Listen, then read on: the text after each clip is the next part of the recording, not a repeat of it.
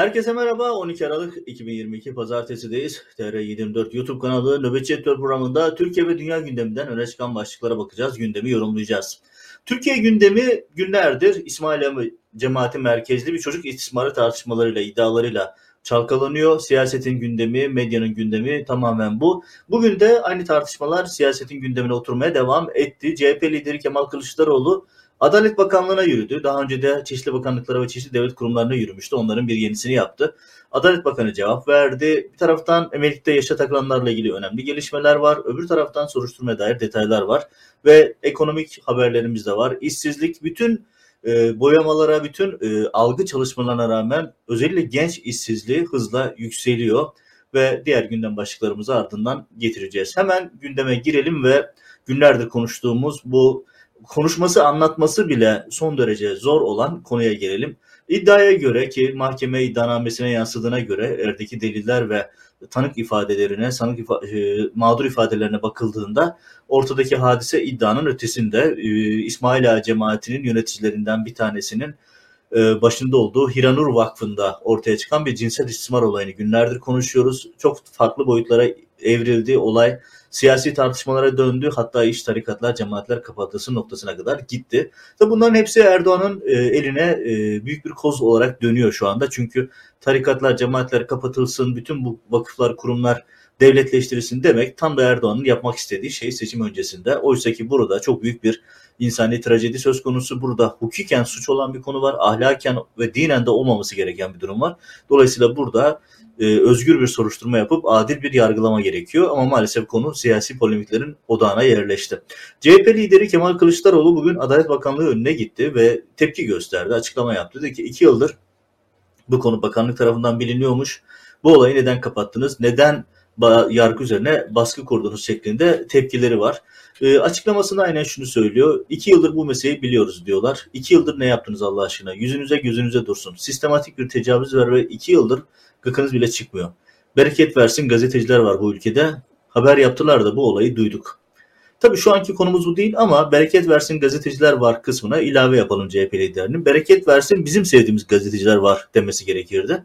Çünkü onların sevmediği insanlar, onların düşünce yapısına, ideolojisine, hayat görüşüne, yaşam tarzına yakın olmayan ya da başka bir mahalleden olan ama çok iyi haberler yapan gazeteciler yıllardır cezaevinde sürünüyor ama CHP lideri Kılıçdaroğlu'nun gündemine bunlar giremedi. Neden? Çünkü herkes kendi mahallesinin derdinde. Bunu da en çok CHP yapıyor maalesef. O kahraman gazetecileri cezaevinde bir kez olsun ziyaret bile etmediler. Hidayet Karaca işte bu ay önümüzdeki iki gün sonra gözaltına alıp tutuklanışının 8. yılı da bitmiş oldu cezaevine ziyaret edip durumu nedir diye dosyasına bile bakmadılar. Mehmet Baransu yıllardır cezaevinde. Başka onlarca gazeteci cezaevinde. Kürt medyasından onlarca gazeteci cezaevinde ama CHP'nin gündemine bunlar giremiyor. Bunlar çünkü onlar kendi mahallelerinden değil. Onların kendi cesur gazeteciler listesinde değil. Konumuz bu değildi ama yeri gelmişken bunu ifade etmiş olayım. Parantezi kapatıp devam edelim. Diyor ki Kılıçdaroğlu adalet sağlayacak olan polislerin elini kolunu bağlamış durumdasınız. Bu ara polisler adalet sağlamaz aracı olurlar. Polisler savcının emrinde çalışır. Onu da hatırlatmış olalım. E, polisler bu olayı bilmiyor mu? Görevlerini yapmasında engel mi var şeklinde itirazları var. E, buraya kızımıza ses olmak için geldim diyor. Bu açıklamadan sonra ee, Bekir Bozdağ, Adalet Bakanı, kendisi biliyorsunuz Adalet Bakanlığı'ndan ziyade Tayyip Erdoğan'ın emirleri. Ben de yıllarca Ankara'da çalıştım ve kendisini şahsen yakın tanırım. En belirgin özelliği kuşulsuz, sorgusuz, sualsiz emre itaat etmektir. Erdoğan ne derse emredersiniz efendim diyen yes ma'am dedikleri İngilizlerin, Amerikalıların çok ta, e, politikada çok tarif ettikleri evet efendim demekten başka hiçbir özelliği olmayan bir siyasetçi. E, herhangi bir ilkesi de yok. Erdoğan ne derse o yöne doğru hazır kıta bekleyen birisi. Bekir Bozdağ bugün açıklama yapmış. Hemen cevabında e, Twitter üzerinden açıklama yapıyor. Yargılama süreci kanunlarımızın öngördüğü şekilde devam ediyor. Usulde devam ediyor. Yargılama sonunda maddi hakikat ortaya çıkacaktır diyor. İki yıldır niye çıkmadı sorusuna cevap yok tabii burada.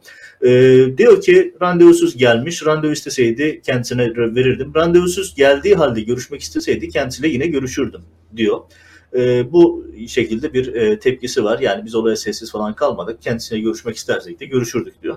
Ama burada Kılıçdaroğlu'nun eleştirilere rağmen, e, eleştirmemeye rağmen şunu hakkına teslim etmek lazım.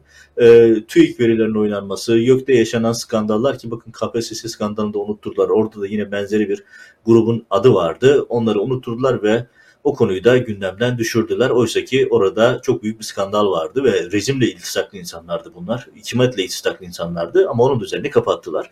Kılıçdaroğlu zaman zaman böyle doğru adımlar atıyor ama arkasını getiremiyor. Ya nefesi yetmiyor ya da başka bir gündesi var. Onu bilmiyoruz. Bu ara soruşturma ile alakalı farklı bir açıkla, e, detay daha öğrendik. O da şu. 6 yaşındaki kız çocuğuna tecavüz davasında yani insan söylerken bile rahatsız oluyor, tüyleri diken diken oluyor ve böyle bir olayı meşrulaştırmaya çalışan ahlaksızlar da var. Başta Hürriyet Gazetesi'nde yazan saray temsilcileri gibi e, ya da yayın yönetmenleri gibi maalesef böyle bir ahlaksızlığı bile meşrulaştırmaya, makul göstermeye çalışanlar da etrafta gazeteciliğinde dolaşıyor. Şimdi bu 6 yaşındaki kız çocuğunun tecavüz davasında Hiranur Vakfı yöneticisi, kurucusu Yusuf Ziya Gümüşel'in kızı HKG artık herkes ismini de biliyor ama biz yine de HKG diye kodlayalım. E, 6 yaşındayken evlendirilmesiyle ilgili konuda savcı iki kere 2020 yılında olay zaten adliyeye intikal ediyor. Bakın bir gazeteci olayı bulup çıkarmasa hiç kimsenin haberi olmayacaktı. İşte bu yüzden özgür medya çok önemli. Savcının 2002'de iki kez tutuklama talep ettiği ve mahkemenin reddettiği ortaya çıktı. Şimdi düşünün 6 yaşında bir çocuktan çok ağır iddialar var. Bunlar iddia aşamasında henüz tespitli, tescilli değil ama e, tescilli değil ama elimizde bir takım maddi deliller var. Ses kayıtları var, bir takım fotoğraflar var, e, ifadeler var. Dolayısıyla burada e, hani %50 50 değil 51 49 diyeceğimiz türden bir durumla karşı karşıyayız. İddiaların doğru olma ihtimali hayli yüksek. Ama biz yine de adil yargılama usullerine uygun olarak diyelim ki ispatlanıncaya kadar herkes masumdur. Hani Erdoğan rejiminde ispatlanıncaya kadar herkes suçludur ama biz o kuralı uygulamayalım. Çünkü Erdoğan rejiminin o şu anda alameti farikası. Buradan hareketle gidersek, şimdi bakın her gün e, şu haberleri veriyoruz. Annesi babası tutuklandı, çocuk çocuk esirgeme kurumuna verildi, ev kadını öğretmen kermesi, e, börek yapmış göndermiş, öğrencilere burs vermiş, işte bankasede parası varmış, işte maaşını bankaseden aldığı için tutuklanmış. Bu haberlerin hepsini her gün veriyoruz. Ve bu haberleri binlerce kişi oldu. Bugün bir istatistiğe rastladım bu konuyla alakalı. 1 milyon 800 bin civarında terör soruşturması var. Levent Mazır Güney'in bir tweetinde görmüştüm yanlış hatırlamıyorsam. 1 milyon 800 bin civarında terör soruşturması var. Ve bu insanlar kanunlarda suç olmayan, etik, ahlak hiçbir kurala aykırı olmayan, aksine ödüllendirilmesi gereken hareketlerinden dolayı yıllardır zulüm görüyorlar, eziyet görüyorlar. Tutuklanıyorlar, karı koca tutuklanıyor, çocuklar ortada kalıyor, kimisi yetimhanelere gidiyor, kimi aileler bölünüyor. Daha en kötüsü şu, ya Galata Kulesi'nde Nahit Emre isimli genç bir üniversite öğrencisi, genç bir hukuk öğrencisi intihar etti. Bu muamelelerden dolayı, bu şeytanlaştırma faaliyetlerinden dolayı. Annesi babası tutuklu cenazeye elleri kelepçeyle getirilen insanların sayısız haberini yaptık. Bu konularda son derece acımasız olan, hukuku değil de sarayın talimatlarını dinleyen hakimler, savcılar, e, Adalet Bakanlığı yöneticileri bu gibi yüz kızartıcı, insanı konuşurken bile son derece rahatsız eden, hani vücut kimyasını bozan, artık e, tanımlamakta gerçekten zorlandığım bir durum. Yani 6 yaşında bir çocuk, evlilik, tecavüz, aynı cümlelerin içerisinde bile olmaması gereken bir durum. İnsanı gerçekten Allah bullak eden bir hikaye bu. Ve böyle bir tablo içerisinde düşünün savcı tutuklama bile vermiyor. Mahkemeye itiraz ediliyor, mahkeme ikisinde de itirazı reddediyor. Neden? Çünkü söz konusu şahıs İsmail Ağa cemaatinin önde gelen isimlerinden bir tanesi. İsmail Ağa cemaati kim? İktidarın şu anki paydaşlarından, yandaşlarından birisi. İşte adaletin geldiği tablo bu. Düşünün yani gazete aboneliğinden kermese börek yapıp öğrencilere burs vermek gibi son derece takdir edilmesi gereken bir hareketten dolayı insanları patır patır tutuklayan yargı böyle bir konuda son derece e, tanımsız bir tavır yapıyor. Hukuksuz demeyeyim ya da e, burada e, Korskalı Hıdır'ın kullandığı ifadeleri kullanmak istemiyorum. Çünkü onun tarzında e, kullandığı bazı ifadeler var ama tam da yeri geliyor. Onları kullanmak gerekiyor bu durumlarda. Ama biz yine de kullanmayalım. O kısmı Korskalı Hıdır'a bırakalım. Ama burada şunu ifade edelim. Yani bu kadar yüzsüzlükten sonra gerçekten tanımlamak zor. Şimdi bakın detay ortaya çıkıyor. İki, de, iki defa savcı tutuklama talep ediyor ve mahkeme ikisinde de tutuklamayı reddediyor.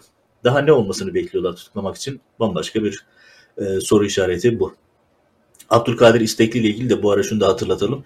Ee, İsmail Ağa cemaatinden bir e, dışlanma haberi geldi. O da tam güçlü bir dışlanma değil. Daha doğrusu işte hani e, kertenkele kuyruğu bırakır ya sıkıştığı noktada bir ismi bırakırlar. Burada da böyle bir durum söz konusu gibi duruyor. Çünkü suç bireyseldir çıkışları geldi. Nitekim İsmail Ağa adına bugün avukat Esat Gökdemir bir basın toplantısı, bir video mesajı daha doğrusu basın toplantısı değil de bir video mesajıyla e, açıklama yaptı ve özü şu dedi ki biz e, böyle bir olayla anılmaktan son derece rahatsızız.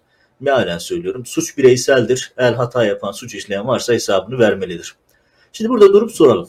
Şimdi suç bireyseldir. Doğru. Çok temel insani bir konu. Çok temel bir ahlaki kural. Çok temel bir dini kural. En önemlisi evrensel hukuk kuralı. Kimse başkasının suçundan, günahından sorumlu tutulamaz. Yani dinlerde, ahlaki değerlerde, kanunlarda, beşeri hukukta hepsi aynı şeyi söylüyor. Herkes kendi suçundan sorumludur. Başkasının suçundan, annesinin babasının suçundan çocukları, çocukların suçundan amcasının teyzesinin çocukları, üçüncü derece kuzeninin okula gittiğinden dolayı birinin tutuklanması falan bunların hepsi ancak Erdoğan rejiminde olan deli saçması işler ama oluyor ve bir yaygın gelenek haline geldi. Şimdi İsmaila cemaati burada İsmaila cemaatinin çuvaldızı kendine çok sert bir şekilde batırması gerekiyor. Suçun şahsiliğini yeni mi hatırladınız?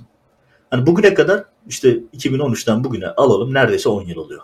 Erdoğan rejimi elindeki bütün devlet imkanlarıyla ve ittifak yaptığı Ergenekon, Erdoğan, e, Perinçek, MHP bütün o e, eski Türkiye kalıntılarıyla işbirliği yapıp Türkiye'de hukuku mahvettiler.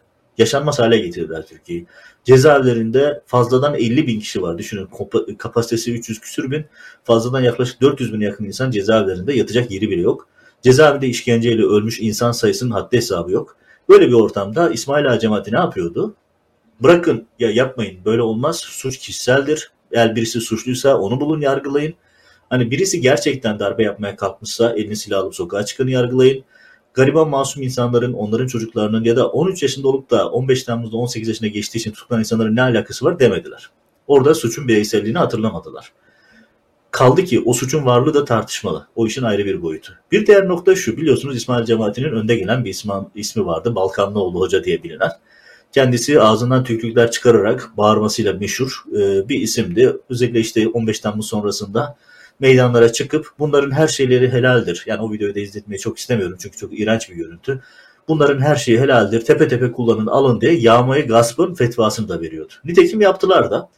Gülen cemaatin mensuplarının kendi ceplerinden arttırdıkları bütün e, şahsi mal varlıklarıyla ya da işte şahsi özverlerle kurdukları eğitim kurumlarını, öğrenci yurtlarını, kültür merkezlerini gasp ettiler ve kendileri şu an kullanıyor. Bugüne kadar bunları hatırlamayan, aksine bunlar için fetva veren yönetim şimdi diyor ki suç bireyseldir. Bir kişinin hatasından dolayı umumu geneli suçlayamazsınız. Neyse bunu da biz bir başarı olarak bir e, şey olarak kabul edelim. E, bir önemli bir aşama olarak görelim. Böyle bir hadiseden sonra İsmail Ağa cemaatinin yöneticileri, çalışanları, ve personeli ya da işte ekibi suçun bireyselliğini keşfetmiş oldu. Yani biraz geç oldu, fatura çok ağır oldu ama umarız buradan ders alırlar ve başkalarıyla ilgili suçlamalar yaparken bu kuralı hatırlarlar diyelim ve bu konunun takipçisi olmaya devam edeceğimizi yani 6 yaşındaki çocuğa yönelik bu cinsel istismar ve kötü muamelelerle ilgili gelişmeleri takip edeceğimizi buradan tekrar hatırlatıp diğer gündem maddelerine geçelim. Siyasetin gündemi malum olduğu üzere seçim süre oldukça azaldı ve adaylık tartışmaları çok yoğun bir şekilde devam ediyor. Doğal olarak muhalefet ve iktidar ilişkilerindeki en çok konuşulan konu adayın kim olacağı. İmamoğlu yine e, bugün Halk TV'deydi. Halk TV'de İsmail Küçükağa'nın konuğu oldu. Zaten çıkabileceği başka bir alternatif kalmadı. Çünkü rejimin elindeki medya organlarında Ali Babacan Deva Partisi lideri para verip reklamını yayınlatamadı. Bırakın konuk olarak çıkabilmeyi. Tabi burada yine eski bir şey hatırlatalım. Bizim gazetelerimiz, kurumlarımız herkese açıktı. Herkes bizim ekranlarımıza çıkıp e, rahatlıkla fikirlerini beyan edebilir, argümanlarını sıralayabilirdi. Biz herkese mikrofon uzattık, herkese kapıyı açtık. Ama 28 Ekim 2015 sabahı sabahın 5'inde daha gün ağırmadan tomalarla gazetemizin, televizyonumuzun kapısını kırdıklarında maalesef yanımızda bir avuç demokrasi ve özgürlük taraftarı vardı. Bu isimden hiçbir yanımızda değildi. Medya mensupları da haberi görmezden geldiler. Bir kısım kötü niyetliler de bırakın birbirlerini yesinler dediler. Ve maalesef o bırakın birbirlerini yesinler dedikleri günden bugüne geldiğimizde işte tablo bu. Paranızla bile ilan yayınlatamayacak hale geliyorsunuz. Tekrar e, İmamoğlu'nun kısmına dönelim. İmamoğlu'nun lafları içerisinde çok şey var. Yani taksiden İstanbul'daki yatırımlara kadar çok şey var ama ben en çok bir bölümünü dikkatinize sunmak istiyorum. O da şu. İktidar bu seçimi kazanamaz. Ama muhalefet kaybederdi. Aslında çok kısa, çok veciz bir ifade. Bu seçimi iktidarın kazanma şansı yok. Bunu herkesle her şekilde tartışmaya hazırım. Matematiksel olarak da ispatlarım. Çünkü seçim bir matematik bir mühendislik işidir. Ve sandıkların dağılımına, oy dağılımına, matematiksel verilere baktığınızda bu seçimi Erdoğan'ın kazanma şansının olmadığını görürsünüz. Ama muhalefet bu seçimi kaybedebilir. Şimdi diyeceksiniz bu kelime oyunu mu? Değil. Hayır. Bu seçimi Erdoğan kazanırsa yani Erdoğan bu seçimden başarılı çıkarsa bu sadece muhalefetin başarısı olur. Muhalefet kaybettiği için Erdoğan kazanır. Yoksa Erdoğan ne söylem olarak, ne eylem olarak, ne parti politikaları olarak, ne de kadro olarak bu seçimi kazanabilecek donanımda değil. Çünkü parti çökmüş durumda. Her yer mafya teslim olmuş vaziyette. Bakmayın sesleri çıkmıyor. AKP'lerin kendileri bile çok yoğun bir şekilde durumdan rahatsız, sokağa çıkamaz hale gelmiş durumdalar. O yüzden sosyal medya ve medya üzerinden trollerle işi götürmeye çalışıyorlar. Sokağa çıkıp esnaf gezisine, çarşı pazar ziyaretine çıkamıyorlar AKP'ler çünkü durum gerçekten vahim. Ama İmamoğlu'nun bu ifadesi gerçekten önemli. En azından riskin büyüğünü gördüklerini fark etmeleri aslında önemli. Muhalefet kaybeder diyor bu seçimi. Yani muhalefetin seçimi kaybetmesi Erdoğan'a seçimi kazandırır. Nasıl olur? İşte aday tartışmasına girerseniz, yanlış aday belirlerseniz, yanlış strateji belirler, yanlış söylemler kullanırsanız gideceğiniz yer Erdoğan'ın yeniden seçimi kazanması olur. Zaten en temel konuda biliyorsunuz seçim güvenliği. Bunu yıllardır anlatıyoruz ve tekrar anlatalım, hatırlatalım. Bu seçimin bir özelliği daha var. Putin açıkça Erdoğan'ın safında. Açıkça Erdoğan için seçim kampanyası yürütüyor ve Putin'in özel ordusu ki bu meşhurdur Rusya'da Putin'in özel ordusu. Putin'i korumakla görevli. Onun komutanı defaatle Ankara'ya geldi.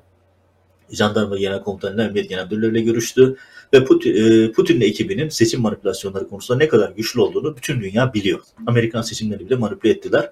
Muhalefetin artık bu e, sarhoşluktan, sersemlikten çıkıp işin ciddiyetini anlaması ve seçim güvenliğine doğru yönelmesi gerekiyor hatırlatmasıyla devam edelim. Muhalefetin e, İmamoğlu'nun dediği şey şu, Soylu'ya yine benzeri şekillerde yükleniyor ve asıl meselenin e, İçişleri Bakanı için yüz karası bir e, Türkiye tarihinin yüz karası bir süreç diye bahsediyor. Adayının Kılıçdaroğlu olduğunu söylüyor ve kararı verecek olan altılı masa diyor. Yani istemem yan cebime koyun söylemi devam ediyor. İmamoğlu olur mu? Olmaz mı? İmamoğlu yeniden bir yeni bir Erdoğan mı? Tabii ki bu tartışmaların hepsi meşru, hepsi haklı sorular.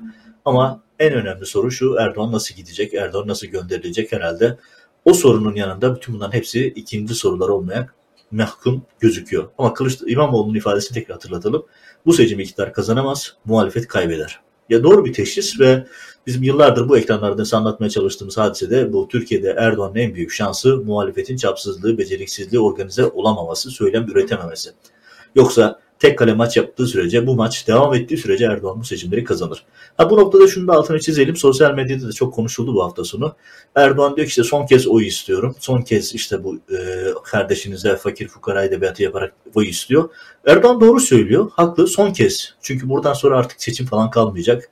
Artık Erdoğan diktatörlüğünü tam olarak ilan etmiş olacak. Bundan sonra seçimler Orta Asya ülkelerinde ya da çeşitli Orta Doğu ülkelerinde, Afrika ülkelerinde gördüğümüz gibi e, Erdoğan'ın kendisi ya da oğlu veliahtı işte Azerbaycan'da ya da Türkmenistan'da örneklerini gördüğümüz türden işler yıllar yıllar boyunca devam edecek. Seçim sandığına gideceğiz. %98 nokta küsürle iktidarın Erdoğan'ın kendisi, oğlu, torunu vesairesi seçimleri kazanmaya devam edecek. Bu bakımdan Erdoğan doğru söylüyor. Son kez oy verin. Hatta son kez oy vererek Erdoğan'a işlerinde yardımcı da olabilirsiniz. Böylece bu sorun da ortadan kalkar artık bu konuyu gündemimizden düşürmüş oluruz. Türkiye tam diktatörlüğe geçtiği zaman zaten kimsenin seçimlerden umudu da kalmamış olacak. Peki ekonomiye geçelim buradan. Ekonomi, e, ihtar medyasını ki zaten başka bir medya yok. İhtar medyasını, sosyal medyayı ve bütün trolleri takip ederseniz Türkiye İsveç'i Finlandiya'yı kıskandıracak durumda. Hatta İngiltere'de yumurta olmadığını söyleyen bilinen gazeteciler varmış hafta sonu öyle do- geyik dolaşıyordu. İngiltere'de yumurta da yokmuş. Amerika'da raflar boşmuş ki biz yıllardır Amerika'da yaşıyoruz. Öyle bir şey hiç görmedik ama diyelim ki Erdoğan doğru söylüyor. Pek doğru söylediğini sanmıyoruz ama doğru söylediğini varsayalım. Peki Erdoğan'a bağlı TÜİK bile e, yama o kadar büyük ki artık onlar bile kapatamıyor. İşte işsizlik %10.2'ye yükselmiş. Genç işsizlik oranı ise %22. Bugün %22. Her 100 gençten 22'si işsiz. Ve bu rakam TÜİK rakamları. Hani TÜİK rakamları varsa elinizde en az 3'te 1 oranında realiteyi tanımlıyordur. 3'te 2'si yoktur. Yani siz bu rakamı 3'e çarpabilirsiniz. Genç işsizlik oranı %60'a dayanmıştır. Böylelikle gerçek durumun ne kadar kötü olduğunu da görebilirsiniz. Yani size televizyonlardan, internetten, sosyal medyadan, ve propaganda aygıçlarıyla anlatılan işte Türkiye uçtu, kaçtı, coşuyor, dünyanın en güçlü ekonomisi, gençler mutluluk içerisinde, Avrupa, Amerika bizi kıskanıyor, Almanya bize kıskançlıktan ölüyor türü e, haberlerin gerçeği yansıtmadığının bir başka gösterisi de TÜİK'in kendi rakamları. Düşünün TÜİK bile rejimin propaganda aygıtına dönüştü. Onlar bile daha fazla saklayamıyor. Genç işsizlik oranı %22. Bu rakam yani dünyanın başka ülkeleriyle kıyaslanabilecek durumda değil ve rakam her geçen gün daha da kötüye doğru gidiyor. Mesela Ekim 2022 ile Kasım 2022 arasında 0,3 puanlık bir artış var. Yani artış negatif yönde de yükselerek devam ediyor. Bu da oldukça sıkıntılı bir tablo. Peki bunu nasıl sağlamasını alırız? Hani bu rakam diyelim ki iktidar cenahındasınız ve bunların doğru olmadığını varsayıyorsunuz. Hemen size sağlamasını getirelim. Hani matematikte sağlama yapılır ya haberin şey, işlemi doğru olup olmadığını anlamak için. İşte size sağlama. Adıyaman ve Urfa'da iki tane iş ilanı var. İş ilanı da temizlik işçiliği bildiğiniz hademelik. Hani işi kötülenem anlamında söylemiyorum. Bir e, yetenek, bir birikim, bir eğitim gerektirmediği için söylüyorum. Hani bu basit anlamda hani e, başlangıç seviyesi işler ya da işte özel bir uzmanlık gerektirmiyor. Yani mühendis değilsiniz, doktor değilsiniz, ne bileyim işte cerrah değilsiniz. Öyle bir iş. Peki ne olmuş? Adıyaman'da 41 kişilik temizlik kadrosuna 4000'i üniversite mezunu 18 bin kişi. Bakın 41 kişi katılıyor. Urfa'daki şey alınacak. 40 Urfa'daki 189 kişilik kadroya da 6000 üniversite mezunu 54 bin kişi katılmış sınava. Tabii ki bu kadrodaki katılımlar e, milletteki umutsuzluğu, perişanlığı da gösteriyor. Düşünün temizlik işçiliği olacak. E, çok düşük bir ücrete çalışacaklar. Ve yaptığınız işte böyle insanı memnun eden güzel bir iş değil. Hani tuvalet temizlemek, paspas yapmak çok cazip bir iş değil sonuçta. Ha ben yaptım onu da ifade edeyim. Ben üniversite öğrencilik yıllarımda McDonald's'ta tuvalet ve paspas temizlemiş birisiyim. Hani işi hafife aldığım anlamda söylemiyorum. Ama bunların hani bu çok keyifli yapılacak bir iş olmadığını bilerek söylediğim için ifade etmek istedim. Hani bu işler için bile insanlar akın akın başvuruyor. Peki nerede o sizin ideal e, Almanya'nın bizi kıskandığı, Amerika'nın bizi kıskandığı Türkiye ekonomisi? Temizlik işçiliğine bile düşünün. 220 kişilik kadroya 10.300'ü üniversite mezunu ya düşünün katılanların. Ve tablonun 54 bin kişi. Tabii bu insanlar katılıyor bu e, başvurulara. E, adaylar olarak umut besliyorlar ama o katılımların, o seçimlerin AKP Urfa ve Adıyaman milletvekillerinden, il başkanlıklarından geçtiğinde biliyorsunuz oradan onay almayan hiç kimsenin Türgev'in, Tür, e, Türk, Türgev'in işte Türkiye'nin ya da Bilal Erdoğan'ın vakıflarından geçmenin orada hayat hakkı olmadığını da zaten biliyorsunuz. Tekrar bir gündeme gelelim mağduriyetlerin sonuçlarına doğru. Hani başından beri anlattığım politik, ekonomik yansımaları bir de hukuk ve sosyal hayata yansıyan bölümüne geçelim. O da şu. O hal hoşça kal dedi. O hal diye bir, yapı var malum. Hani hoşçakal ifadesinde ironi yapıyorum. Yani hoşçakal demiyor tabii ki. Ne haliniz varsa görün Allah beterinizi versin falan da diyebilir yani giderken. Olay şu. Biliyorsunuz 15 Temmuz sonrasında KHK'larla ki tamamı hukuksuz olan bu işlemlerle ki Erdoğan rejimi bittiği zaman hepsinin iptal edileceğinden emin olduğumuz bir işlem bu. 127 bin üzerinde mağdur yani neredeyse 140-150 bin kişiyle ilgili bir mağduriyet ortaya çıktı. Ve iki yılına kurulan bir OHAL komisyonu vardı. İşte yargıyı engellemek için, yargı sürecini uzatmak için kurulan bir nevi oyalama makamıydı. Ve bu makam e, insanlar haklarını arayamasınlar, yargıya gitmesinler şeklinde oyalama yapıyordu. İki yılına kurulmuştu, altı yıl sürdü. Ve nihayet şimdi bitişiyle ilgili bir torba yasanın içerisine bir madde kondu. Ama burası yargıya alternatif gibi çalıştı, yargı yollarını kapattı. Hatta Türkiye AHİM'le bu konuda dirsek temasında bulunup e, AHİM'deki dosyaların önünü almaya çalıştı. Ve Orada biz de şunu da gördük. Hatırlarsınız Sedat Peker'in videoları döneminde gördüğümüz temel konulardan birisi de buydu. Düşünün Özışık kardeşler hani gazeteci demeye dilim varmıyor ama hani onlar gazeteciyim diye dolaştıkları için kendileri tanıdıkları için ifade edelim.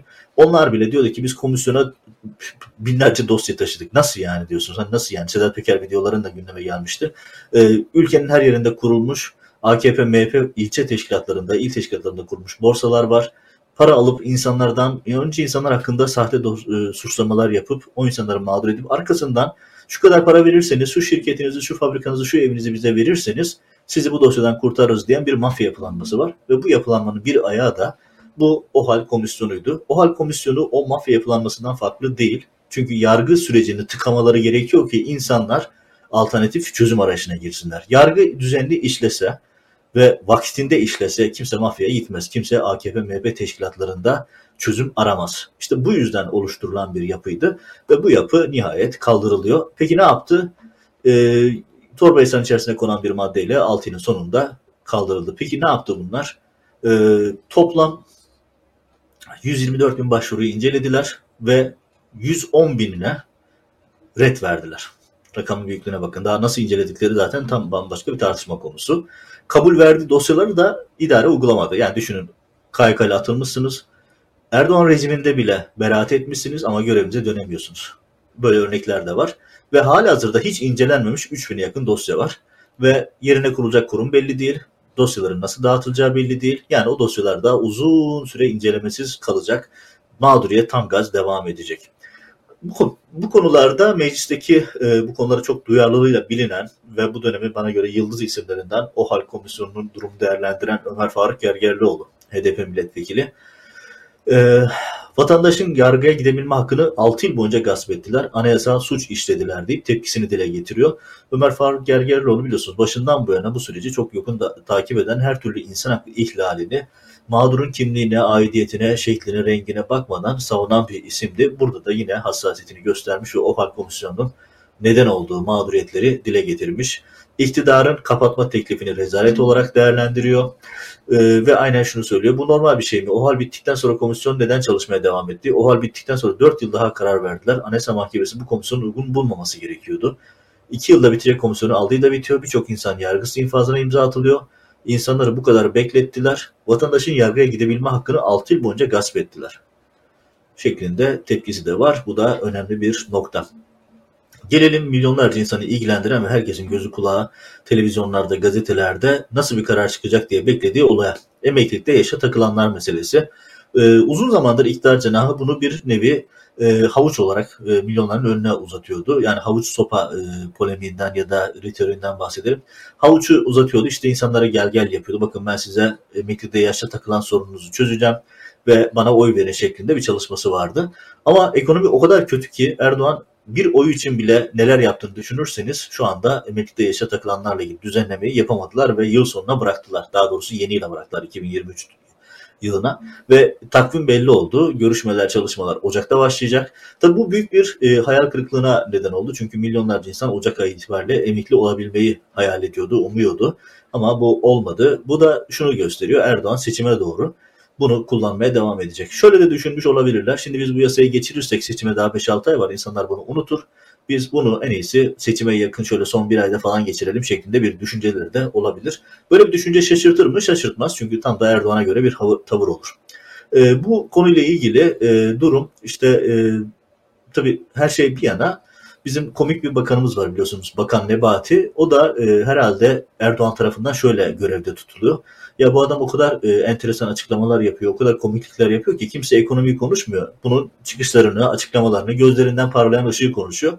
Bari bunu ekonominin başında tutalım. Kimse bakanı konuşmaktan ekonomi konuşamasın diye düşünüyor olacak ki onu tutmaya devam ediyorlar. İşte o da bugün mecliste yine benzeri bir hareket yaptı. EYT ne diye sordu. Yani herkesin gözü kulağı EYT'de bu konu ne kadar gündemde ve herkesin çözüm beklediği isim EYT ne diye dalga geçiyor. İşte artık siyasetin seviyesini gösteren bir başka nokta. Ama aynı isimden başlamışken bir şey daha hatırlatalım. O da şu bugün TR724'te Tuna Yıldız'ın özel bir haberi var. EYT'lerin 94-99 yıllarına ait evrakları kayıp mı diye çok önemli bir soru var. Bu konuda özellikle bakmanızda fayda görüyorum. Özellikle o yılları e, ilgilendiren ki bunlardan biri de benim. Ben 1994'ten böyle sigortalı çalışıyorum. E, muhtemelen benim evraklarım da yoktur. E, böyle bir tablodan bahsediliyor. E, buna da bakmanızda fayda görüyorum. Şimdi Bakan Nebati deyince bir konuyu daha dikkatinize sunmam lazım. O da şu. Bakan Nebati yine pot kırmaya, halkı rencide eden açıklamalar yapmaya devam ediyor. E, fakir fukaralı bir ücret zammı yorumu yapmış asgari ücretliye de, memura da, emekliye de ne verirse haklıdır diyor ve devamında şöyle söylüyor Maliye Bakanımız. Dar gelirliye, fakir fukaraya vermek bereket getirir.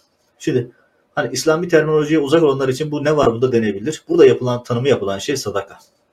Sadaka vermek bereketlendirir. Sadaka vermek malı bereketlendirir. Beladan musibetten uzak tutar şeklinde bir e, kaide var. Şimdi burada bahsettikleri hadise sadaka. Yani söz konusu hadise o kadar e, aşağılık bir hale geldi ki Erdoğan rejiminin duyarsızlığı, ilgisizliği, hani bakanlarının ayetlere dalga geçmesi, Kur'an ayetlere dalga geçmesi, kendini peygamberle eş, eşit tutması ya da işte haşa peygamber şeye kav, e, enaniyete kavuştu biz kendimizi övmedik şeklinde Efkan Ala'nın böyle bir veciz çıkışı vardı ve Egemen Bağış'ın bakara makaraları vesaire.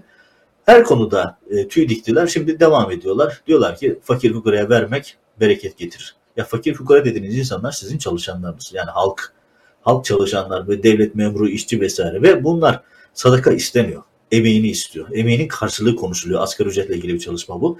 Ve burada emekle ilgili bir konuyu yani insanlar beden gücünü, zihin gücünü ortaya koyup mesaisini ortaya koyup bir işte çalışıyorlar. Bunun karşılığında asgari de olsa pek bir şey yaramıyor ama olsun sonuçta bir iş ve bir az da olsa bir gelire sahip oluyor. Asgari ücret için insanların birbirine ezdiğini az önceki Urfa ve Adıyaman haberlerinde anlatmıştım. Böyle bir tablodan bahsediyor. Ve söz konusu bakanımız diyor ki fakir fukaraya vermek bereket getirir. Sanki cebinden veriyor, sanki sadaka dağıtıyor. Ya bahsettiğimiz hadise asgari ücret. İnsanların en doğal hakkı, en temel hakkı, temel hakkı bile vermeyi lütuf olarak gören bir zihniyet. Ve bu zihniyet sadece Bakan Nebati'de değil maalesef hepsinde var. Hepsinin ortak zihniyetini yansıtıyor. Şimdi başından bu yana bültenin bir tablo çizmeye çalıştım. Hukuksuzluklar, siyasetteki e, ahlaksız yaklaşımlar, ekonomideki kötü yaklaşımlar vesaire tüm bunların hepsinin bir sonucu olması gerekiyor. İşte sonucu da şimdi çok somut olarak hani işsizliğin artması, şunu bunun hepsinin sonucunda şimdi size bir tek haberle Erdoğan rejiminin sembolü olabilecek bir tek haberle karşınıza getirmek istiyorum. Bununla da bültenimize sonlandıracağız. O da şu. Kütahya'da meşhur bir Zafer Havalimanı var. Ne yönüyle meşhur?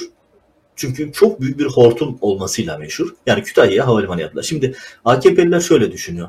İşte bu iktidar yol yapıyor, bu iktidar havalimanı yapıyor, köprü yapıyor vesaire.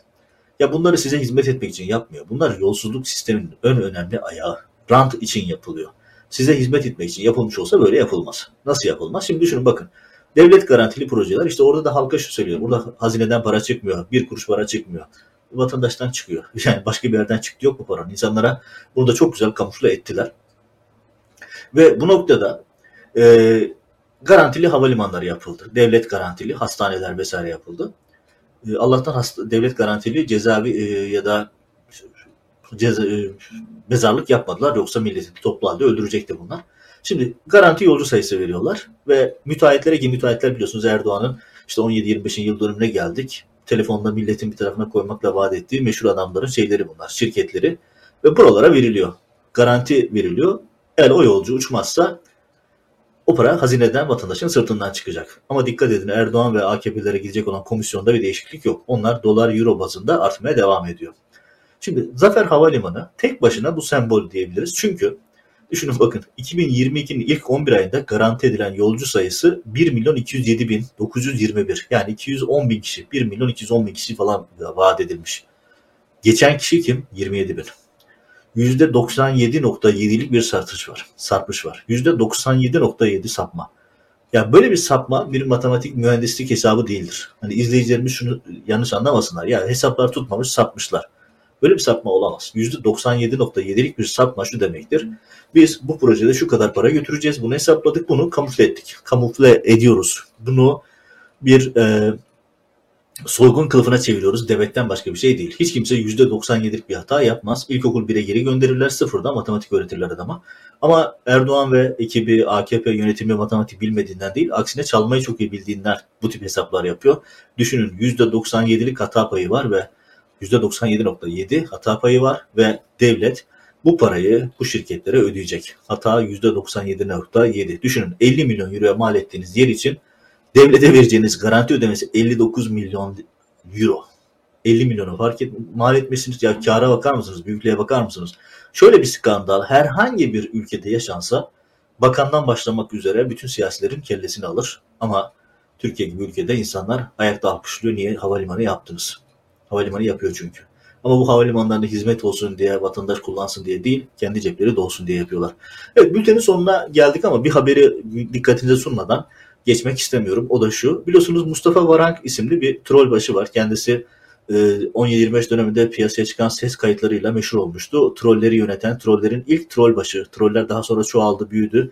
E, miyoz bölünme, mitoz bölünme uğradılar ve sayıları milyonlara ulaştı. Her bakanın, her belediye başkanının şimdi troll orduları var.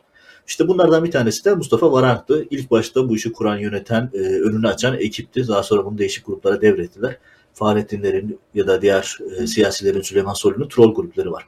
İşte trollük yapmaktan bakanlık yapamayan Mustafa Varank bu sefer de demiş ki bakan e, TOK otomobiline binip meclisin önüne gitmiş ve orada şov yapmış. AKP'li genç vekiller, adını hiçbir haberde duymadığım, adını hiçbir soru önergesinde, hiçbir araştırma önergesinde, hiçbir meclis konuşmasında duymadım. Bazı AKP'li genç kadın milletvekilleri orada zafer işareti yapmışlar. İşte topla e, fotoğraf verip şov yapmışlar.